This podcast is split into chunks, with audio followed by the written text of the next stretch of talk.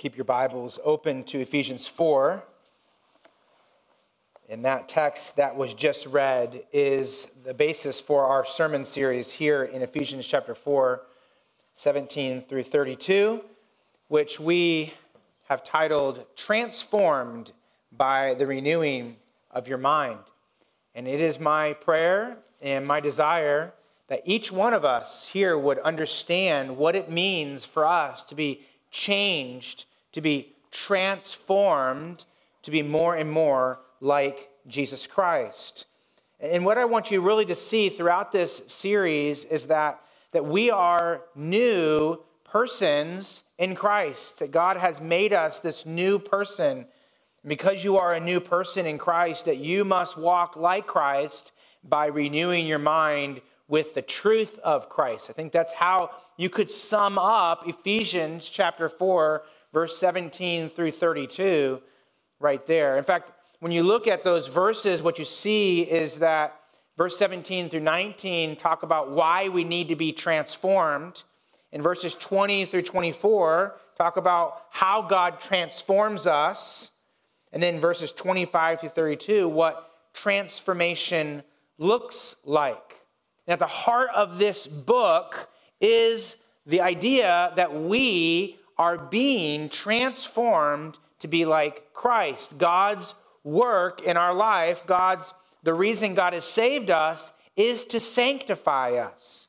In fact, look in Ephesians chapter 5. Would you do that before we go into chapter 4? Look in Ephesians 5 and notice in verse 25 where Paul the apostle Paul the apostle is writing to husbands, but notice what he says about Christ in verse 25, Christ loved the church and gave himself up for her. So, why did Christ love and give his life? Verse 26 that he might sanctify her, that he might set her apart. That's us. He might set us apart unto himself, having cleansed her by the washing of water with the word. And so, God's call for us to come out of darkness and out of the world is a call unto holiness, to be like Christ. You could say it like this God's goal for your life is that you would be like Jesus Christ. And so we are in our text this morning, Ephesians chapter 4, and our verses, the verses that we are looking at this morning, are verses 20 through 21, where we are going to learn to walk like Christ by learning Christ. Well, we were in the Greenville Zoo in South Carolina when our kids were younger, and we loved to go by the monkey cages. How many of you in here love to go to the zoo and go to the monkey cages? Well, that was a favorite place that our family loved to go. And when you have little ones and you go to the monkey cages, you see those monkeys swinging around, making those monkey noises, kind of annoying and loud, especially the ones we would go look at. And eventually, what you find is these little ones are making their own monkey noises and they're swinging around. And even after you leave the monkey area, you're like, seeing kids jump on top of picnic tables like monkeys and swinging from bars and they're making the monkey sounds. Ooh, ooh I'm not going to try to do that this morning, but and at some point as a parent you say, "Okay, you're not a monkey. you're a, a boy or a girl. You're a human. Act like a human." you know. And you get in the car and you're in the car and they start making those monkey noises again and you're saying, "Act like a human. You're not a monkey." Well, here in Ephesians chapter 4, verses 20 through 21, Paul is saying that you are not in the world anymore. You're not of the world, I should say, anymore. You are a new person in Christ. Therefore, you should walk like Christ. In fact, I think the big idea of these two verses is that you must walk like Christ by learning Christ. And so, if you look at verse 20 through 21, let me just read our text here this morning and, and introduce to you really how God transforms us to live like Christ, to walk like Christ, and that is as we learn Christ. Notice Ephesians chapter 4, verse number 20 says, But that is not the way you learn Christ, assuming that you have heard about him and we were taught in him as the truth is in Jesus. And so we're going to look at today how God transforms us to, to live like Christ, to walk like Christ. Like, how can you in your life be like Christ? Well, this verse talks about it. And first, what we're going to see is that you learned Christ when you became his disciple. So God transforms us as we learn Christ, and we learn Christ when we, when we became his disciple. Look at verse 20. That very first word is the word but.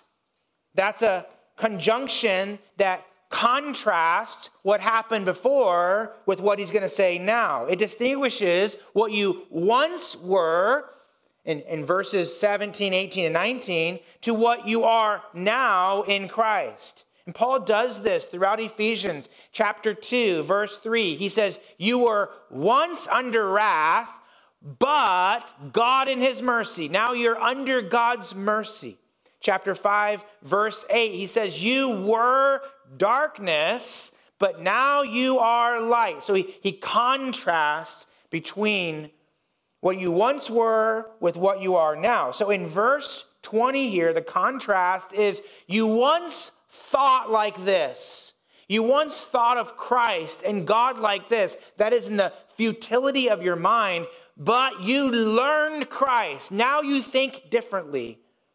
And so, therefore, what he's saying is we must think differently. As Christians, we must think and therefore live different than the world. And how does the world think? I mean, look back in verse 17, 18, 19. You can see right there that's how the world thinks. In fact, you can, you can start in verse 19 and you can wind your way up to verse 17 and, and see the decay of the sinful nature. In fact, if you look in verse 19, you can see there that there's the disposition of those without Christ to be callous, to be controlled by their sinful desires. So they're callous to the will of God, they're controlled by their sinful desires. And in verse 18, we see it's because they are willfully ignorant, their hearts are hard. That, that leaves them, therefore, alienated from God, dark to the truth, blind to the truth of God. And then verse 17, you can see it results in a, a mind that's futile. Their minds have no thoughts of God. God's holiness, God's grace, God's justice doesn't mean anything to them because they are their own gods. Self rules, they are living life ruled by self and for self. And you can see that at the very beginning of verse 17, where he says that they walk that way. The reason they walk like they walk is because they think like they think and that comes from a, a disposition, a, a nature that's orientated against God. In fact, I put this little diagram on the screen to show you this, and that is this last week we saw this.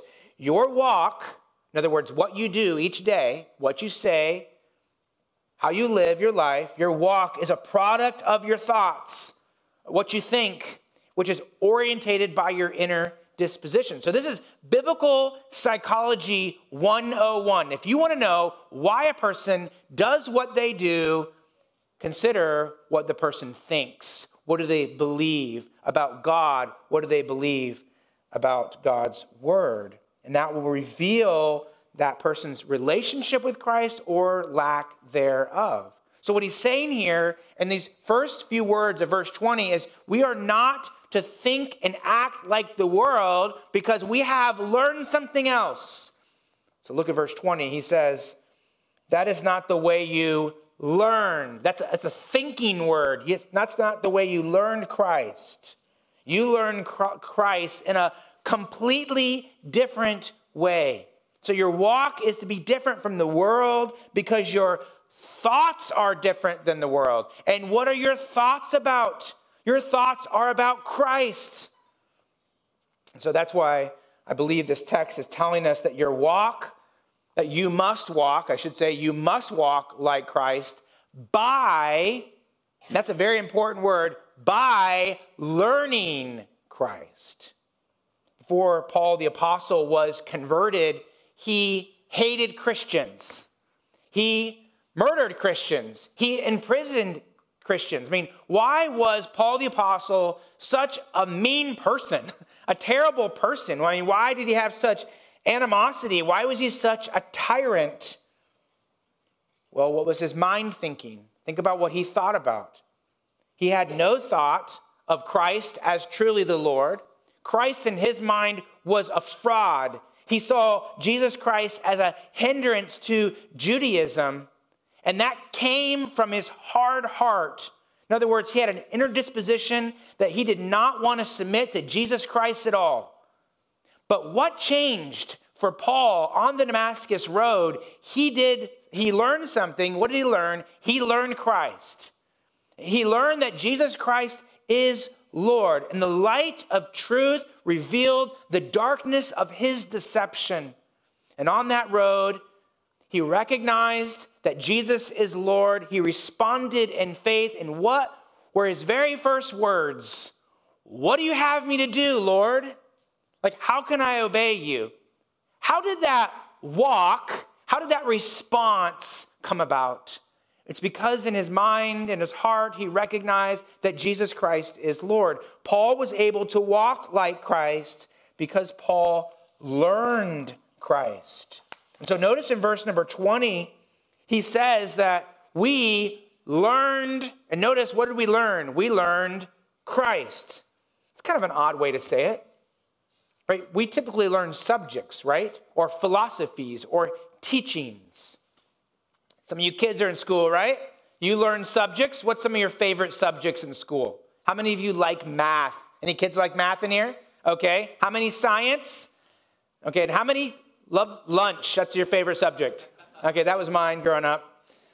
I got a free drink every day, so that was fun. Other than that, I don't know if I loved it that much, but the food wasn't the greatest. So what's interesting here is he's not saying you love a certain subject. It's not like I love soteriology or I will love this doctrine. He's saying, he's saying, I learned Christ. That's grammatically not really something you're supposed to say. You don't learn a person, right? You learn something about a person. So, what's happening here in this verse? Well, he's saying that you entered into a discipleship relationship with Jesus Christ. You see, what makes Christianity so unique and, and, and actually supernaturally transforming is that the subject of our faith is a person. The one we know and we learn about is the one who saves us. So we learned. And notice in verse 20, that's a past tense. You learned Christ. In the Greek, that's an aorist past tense, so it's a, a point in time, which means that there was a point in time when you learned something and you were converted. So this is speaking about that time when you heard the gospel, you learned who Christ truly is, that he is the Savior, he is the Redeemer, you are a sinner, and you responded in repentance and faith. So think about that. That's what he's talking about. If you're a believer in this room, he's talking about that moment of conversion. So he's saying, You learned this. That word learned is interesting because it's a verb, and the noun form of that verb is disciple. Learned is the verb form of the noun disciple. So in verse 20, he's this is a reference to when you became a disciple. What is a disciple? Well, the word disciple is a follower learner. It's one who follows someone to learn from someone. I mean, at, at, this time in the first century, there would be those disciples who would sit at the feet of other individuals and they would learn from that person. And so, what you're doing here in this text, or what he's doing in this text, he's saying you learn from Christ, but it's not just learning from him, you are committing your life to learning from him and trusting in him.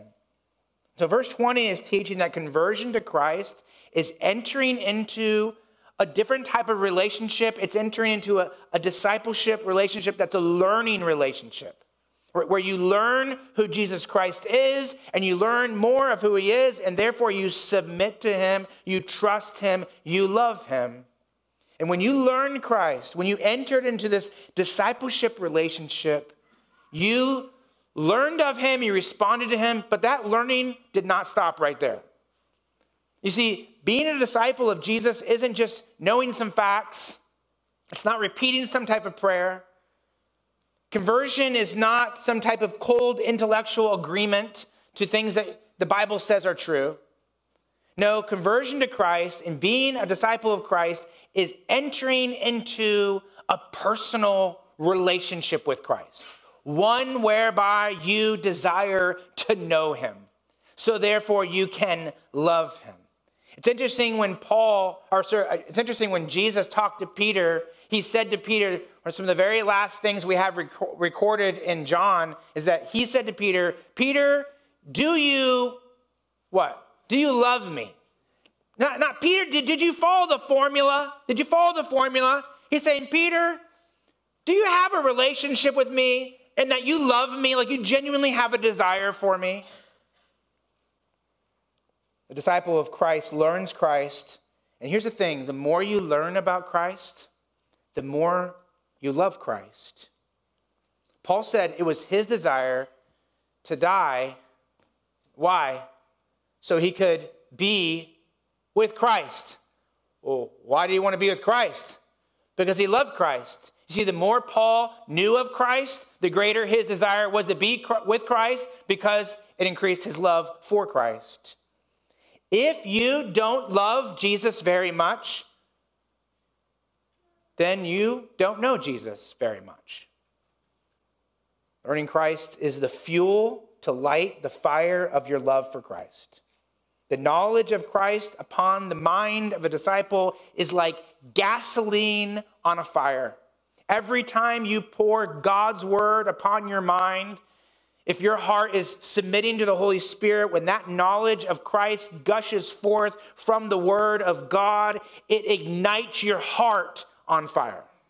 The knowledge of Christ upon the disciple's mind causes his heart to be inflamed with love. If I could pinpoint a time in my life when God really began to change me, it was when I was a young adult. And I was playing soccer in college, and I enjoyed that, and I was having a really fun college experience. And then I was injured, and I was stuck in a room, and there was no phone in there, no cell phone even. I mean, they didn't really, people didn't really have many of those back then. Anyways, makes me feel old, but no TV, no internet. All I had was my books Someone brought a tape player with me with a bunch of sermons, and I had my Bible. It was one of the best experiences of my life because I had a question I had to ask is that, do I really want to know Jesus Christ? And I opened my Bible up. I read my Bible like I've never, never read it before. I listened to those sermons more intently than I've ever listened to sermons before. And do you know what the result was from that? My love for Christ increased, and God began to change me. So, this is how God changes us it's through learning Christ. And so, you learn Christ when you became a disciple. And, and so, that conversion is described as you learned Christ.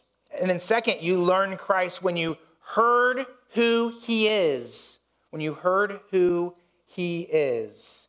Notice in verse 20 and verse 21 the three verbs found there. Can you find the three verbs in verse 20 and 21? The first verb in verse 20 we've talked about, it's learned. You learn Christ. What are the next two verbs in verse 21? You have heard and you were What's interesting, you were taught. What's interesting about these two these three verbs is they are all the same tense. They're all past tense, aorist, which means that verse 20 and 21 are all talking about our conversion experience. That is, that you learn Christ, assuming if, like indeed, if this is true, if it's true that you are truly converted, if you really became a disciple, then here is what happened. You heard about him and you were taught in him. So, verse 21 describes your conversion when you learned Christ. And again, these two things happen. You heard about him and you were taught in him. And notice in verse 21, it says, You heard about him. What's interesting is this is that if you look in the, the Greek text, you will not find the word about in there. So this was inserted in here by the translators to help us understand this, this verse and what is being communicated here. And here's the question that people debate about this is should we include the word about in there? If you say you heard Christ, that means you heard directly from him. If you heard about Christ, that means you heard the content was about who Jesus is. So here's the question Should we have it in there? Well, let's look at the answer. Let's look for the answer back in chapter 2. So go back to Ephesians chapter 2 and look in verse 13. So here's the question Is it that they heard, the Ephesians heard Jesus, or did they hear about Jesus? Verse 13. But now, in Christ Jesus, you who once were far off have been brought near by the blood of Christ. So there's the gospel, and he continues to give the gospel through verse 16. Notice verse 17, chapter 2, verse 17. And he, that's Christ, came and preached peace to you. So, so here you have the, the, the, these Ephesians, and the scripture says Christ preached to them. Now, how is that possible? I mean, they weren't in the Middle East, and even more than that, Jesus was in heaven. So it wasn't like, was Jesus on earth coming down and preaching to them? Well, Christ preached to them through the preaching of Paul the Apostle. And when Paul the Apostle preached the word of the Lord, it was as if, and it truly was, Christ preaching through him. In fact, Acts 19:10, this is the exact words that is used to describe Paul's preaching to them. They, scripture says, heard the word of the Lord, the word of Jesus Christ. So when the Ephesians heard the word like this, Jesus was speaking through the Apostle Paul. And again, how is that possible? Well, because Paul the Apostle was filled with the Spirit of Christ, that's the Holy Spirit, and he preached the Word of Christ, and therefore we could accurately say Christ preached to them. Christ preaches in services like this to the degree that the preacher accurately communicates the word of God found in the scripture. And that's why it's so important. Whoever teaches in classes like these, or if you have a Bible study, or if you're in a service like this, whoever's communicating the word, that they communicate what the Bible actually says and not their opinion. Because Christ doesn't speak through your opinions, he speaks through the word. I was listening to a sermon this past week, and the preacher was preaching, and my heart burned within me. And this text because I was studying it, came back to my mind, and I was as, as I was listening to him, I thought, Christ is preaching to me right now. And I think that's the perspective that we are to have. We are to have that type of reverence to God's word. We're to, we're to have that type of mindset. If you are up here declaring God's word, whether you're singing or preaching or whatever it is, if you are communicating God's word, you need to remember that you are communicating on behalf of Christ. So there should be humility, there should be an accuracy, there should be a motive to glorify the Lord alone and not yourself. So go back to verse 21 and notice chapter 4, verse 21, I should say. Chapter 4, verse 21. Notice he says, You have heard about him. So is it heard about him or is it heard him? Well, here's the question also.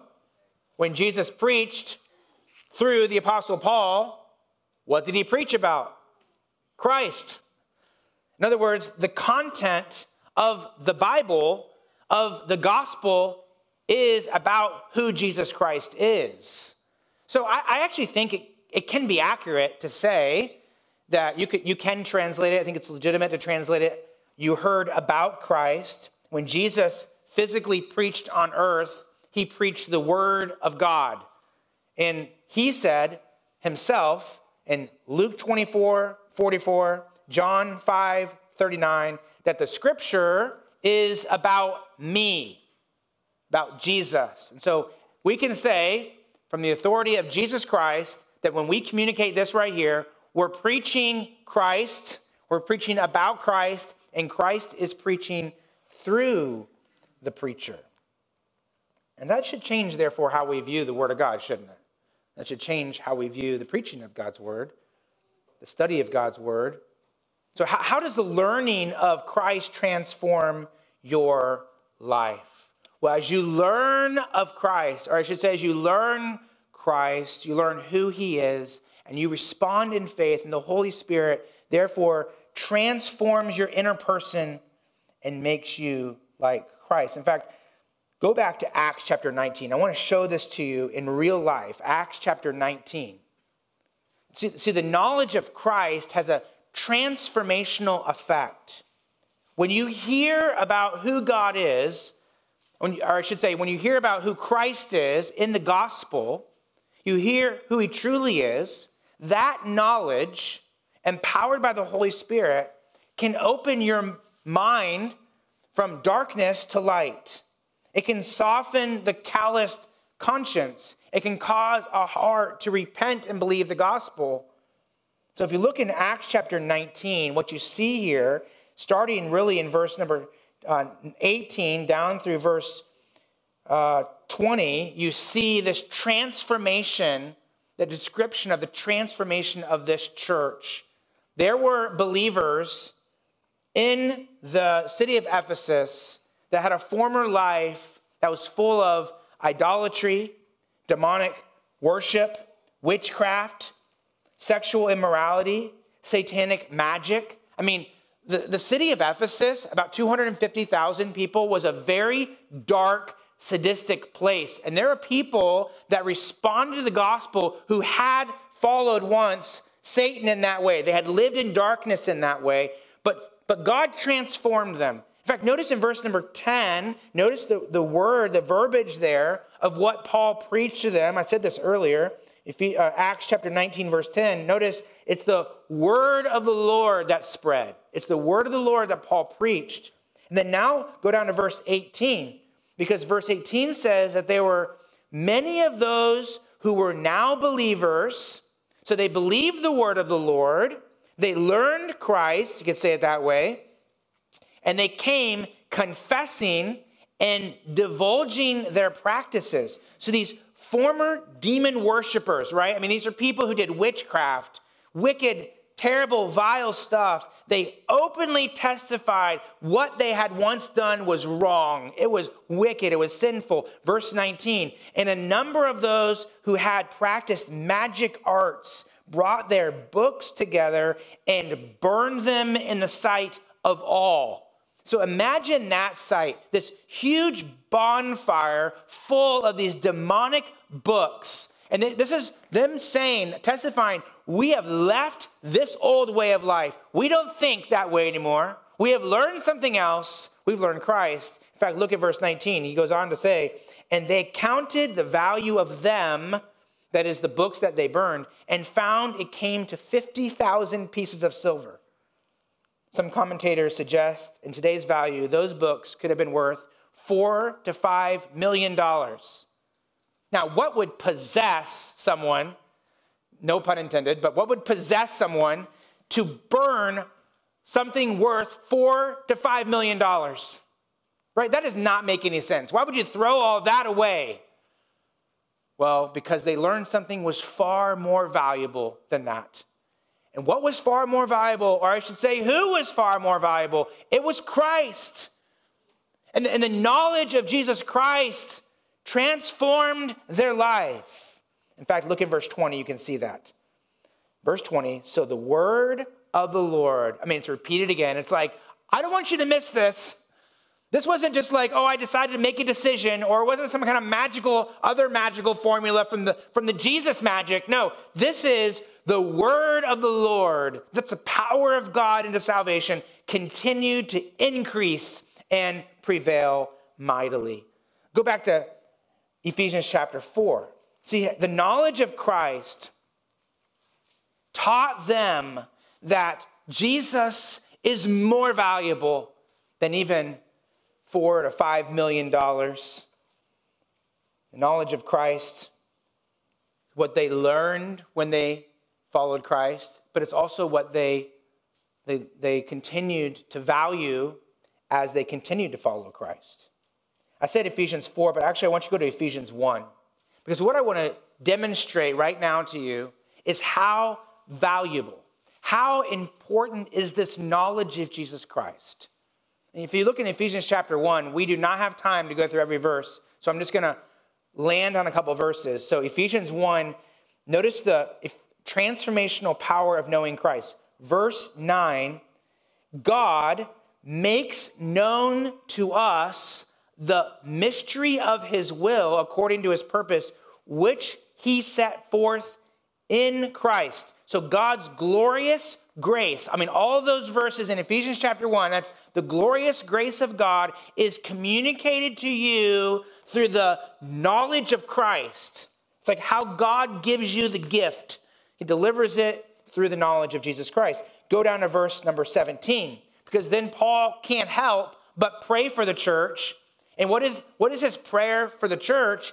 Is that they would know Christ more. Look at verse 17 that the God of our Lord Jesus Christ, the Father of glory, may give you the spirit of wisdom. That's knowledge, or that's the, the knowing Christ, having this wisdom that is within your mind, of the revelation, and notice this, in the knowledge of Him, having the eyes of your uh, hearts enlightened, so, so you understand how the knowledge of Christ applies to you Notice verse 18 that you may know what is the hope to which he has called you. What are the riches of his glorious inheritance to in the saints? Go to chapter 3. Notice in verse 3, so Ephesians 3 3. Notice Paul says God had made known to him the knowledge of Christ. Verse 3, the mystery of the gospel of Christ was made known to me by revelation. And then notice in verse 13, or, uh, sorry, verse 18, again, he prays. It's like he just can't help, when he talks about the gospel, he can't help but respond in prayer for the church. What does he pray for the church? Verse 18, he prays that they may have, that they may be strengthened to comprehend. That is, they can understand, understand what? With all the saints, what is the breadth and the length and the height and the depth, and to, what's the next word? To know the love of Christ that surpasses knowledge. What is it that we are to know about Christ in this text of Scripture? It's his love. Some people go to this prayer right here and they think Paul is praying that we would love Christ more. Do you know that's not, that's not the prayer here? The prayer is that you would know the love of Christ more. Because as you know of Christ's love more, in other words, as you know Christ more, the more you will love Christ. The prayer here is a church would learn more and more about the love of Christ. And guess what? You can learn about the love of Christ for eternity, and you'll never understand it all. You can get a PhD in the love of Christ, and you will still be in kindergarten in God's school. And notice the effect of truly knowing Christ. Verse 19, that you may be filled with all the fullness of God. The fullness of God is the sum of God's holy character found in the person of Christ. So he's saying, as you know Christ, you will grow to love Christ. And as you know Christ, he can fill you up so you can be like Jesus Christ. Go to chapter 4. Notice Ephesians 4. In verses 10, 11, and 12, the scripture teaches that God's grace to you is to give you the scripture, and that is the apostles and the prophets, and to give you pastors and evangelists to teach the scripture. So God's gift to you is the word of God, and those who teach God's word to you, what do they teach to you? What does the scriptures teach? What do those pastors teach? Verse 13. Until we all, that's the church, attain, this is the goal, to the unity of faith and of the knowledge of the Son of God, that's Jesus, to mature manhood, to the measure of the stature of the fullness of Christ. That is to say, that you are completely conformed to be like Jesus Christ. That's the goal. And, and how do we get to that goal? It's through the Word of God as we know Christ in the Word. So, how does the learning of Christ transform your life? You're transformed by hearing Christ in the Word. So, go back to Ephesians 4 and verse 20. Because he says in verse 20 and 21 that you learn Christ when, if you truly heard about him at your conversion. And then we are to continue to know Christ as we hear about him in the Word of God. Here's a question If you want your life to be transformed, if you want to have a marriage that is truly transformed, if you want to have relationships that are transformed, if you want God to change what you say to people or how you think about other people, or you, if you got, want God to truly have a, supernatural work in your life or you're changed to be like Christ, how does that take place? The scripture is very clear. It's through knowing Him. Jesus said, Take my yoke upon you. And does anyone know the next word? Learn Learn from me, for I am gentle and lowly in heart, and you will find rest for your souls. I mean, isn't that what you want? Don't you want rest for your soul? I mean, some of you, some of us, we're very anxious, right? Some of us, we have guilt upon our souls and it's weighing us down. Some of you have decisions you're trying to make and you're just like, I just don't know what the. You're like, I really want that rest. He says, Come to me and learn from me. The most important, most valuable treasure in this entire world is the knowledge of Jesus Christ. Jesus said in a prayer to his Father, Sanctify them by your truth. Your word is truth. In other words, God, He accomplishes His work to make us like Jesus Christ through the Word of God. It's where we know Christ. How does God demonstrate his love to you? Well, he doesn't let you stay in your sin. He changes you, he transforms you, he saves you so he can sanctify you.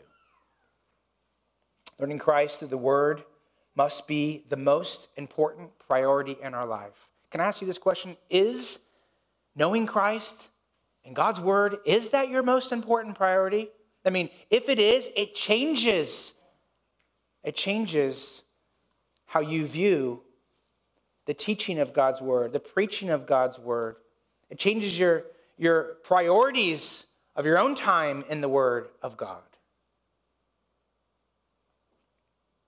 We must delight in the word of God by delighting in Christ.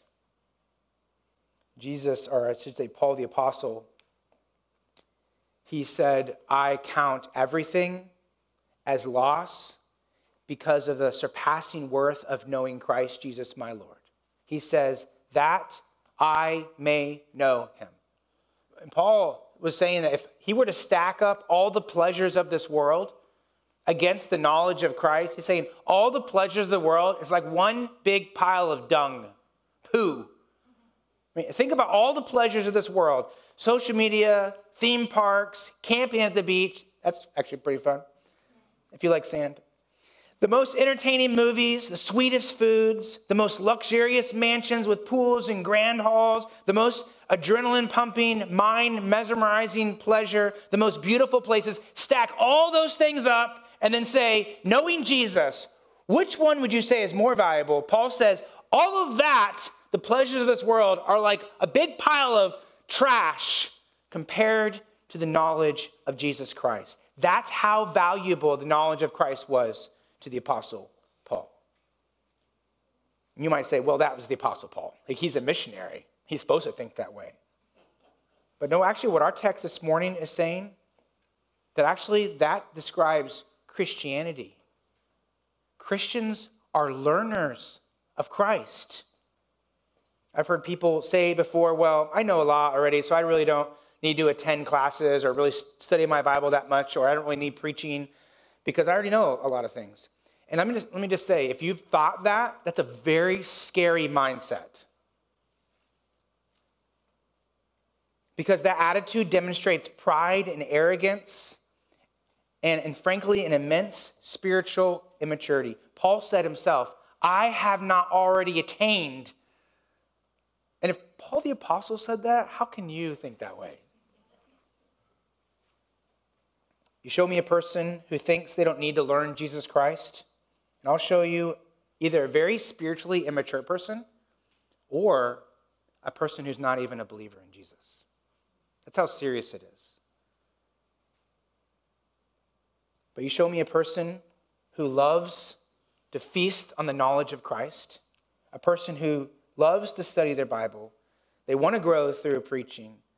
They, they read books about the Lord because they want to grow in their knowledge of the Lord. And I'll show you a person who is being transformed to be like Jesus Christ. That's what the scripture is teaching. The reason we have a service like this, one of the reasons, the reasons we have classes like we do, the reasons we have home groups, the reasons we have a library back there. You some of you are like, what is those books on the wall? Okay? Reasons we have a library, it's so you can, can know Christ more.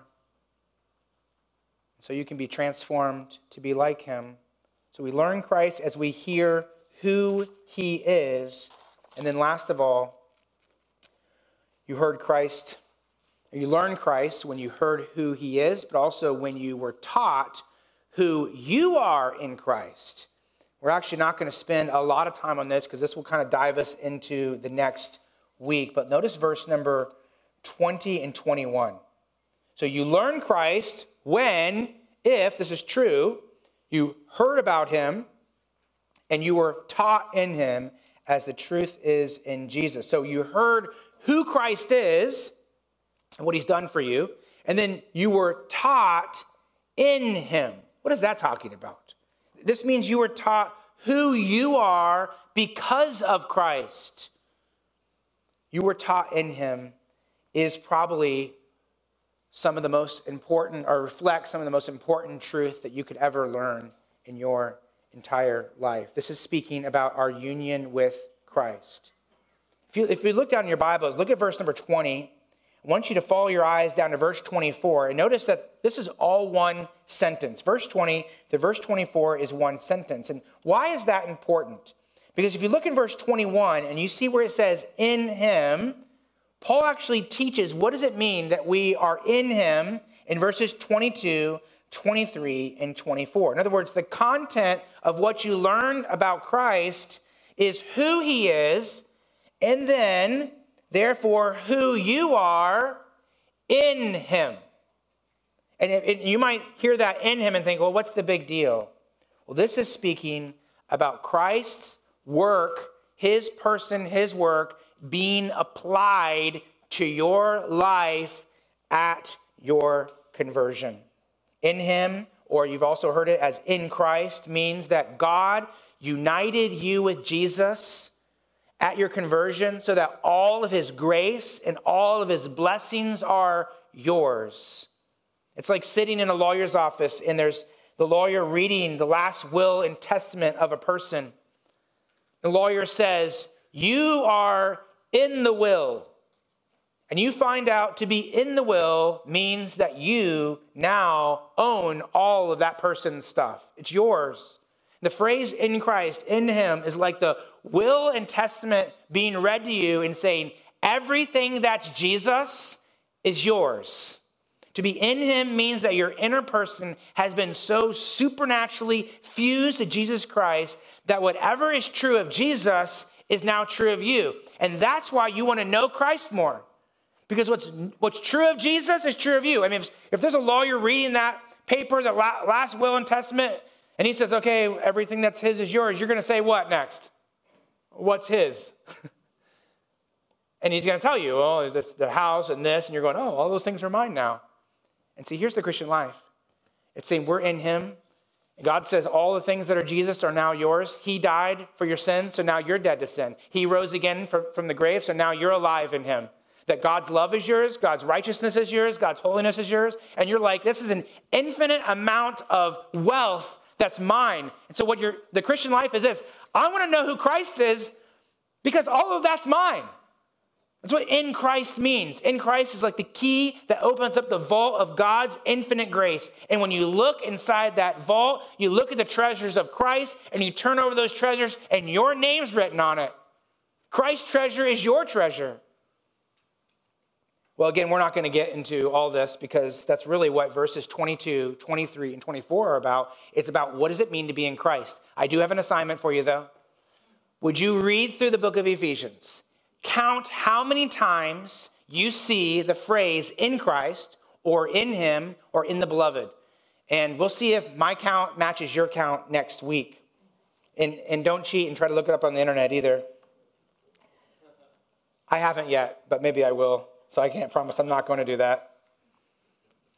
So, verse 21 is saying, at your conversion, you learn Christ by hearing who he is, by being taught who you are now because you are now in Christ. And then notice, as the truth is in Jesus, this means that Jesus embodies the truth. It's interesting, he uses the word Jesus, not Christ. This is not something that's common for Paul to say you're in Jesus here. What he's saying here is he's saying Jesus is the truth, he embodies the truth. Jesus is the incarnate truth. He's the reality. He's the reality that shows us what God's truly like. Jesus' word is the inscripturated truth. And so, if you want to know the truth, you want your life transformed by the truth as opposed to the deception that those in the world think about. If you want your life to be transformed with the truth, you go to Christ and you go to his word. So, as we conclude here this morning, a couple of questions I think all of us need to ask ourselves. And first and foremost, it's Are you truly a disciple of Jesus Christ? Are you truly living a life that's a, a learner follower? You say, Well, I, I did this one thing once and I said this one thing once. Well, the Bible doesn't give a formula for you to be a disciple. It's this Do you know who tr- Christ truly is? And are you living a life believing that's true for you? So, are you a disciple of Christ? And do you long to continue to, to learn more of Christ? I mean, when we talk about that, when we're like, hey, you can open up the, the vault of God's grace, you can find out all these things about Christ and they're yours. Are you like, wow, I, I really want to know? Like, I really, I, I want to find out some of those treasures. Are you like, man, it sounds like a lot of big words that I don't really know about? And, and again, sometimes it can be a little bit daunting. But man, if we really know the Lord, Jesus Christ, we'll want to know him more. And, and the fuel for your love for God, for your love for other people, comes from knowing who he truly is. So, are we truly learner followers of Jesus Christ? Let's pray.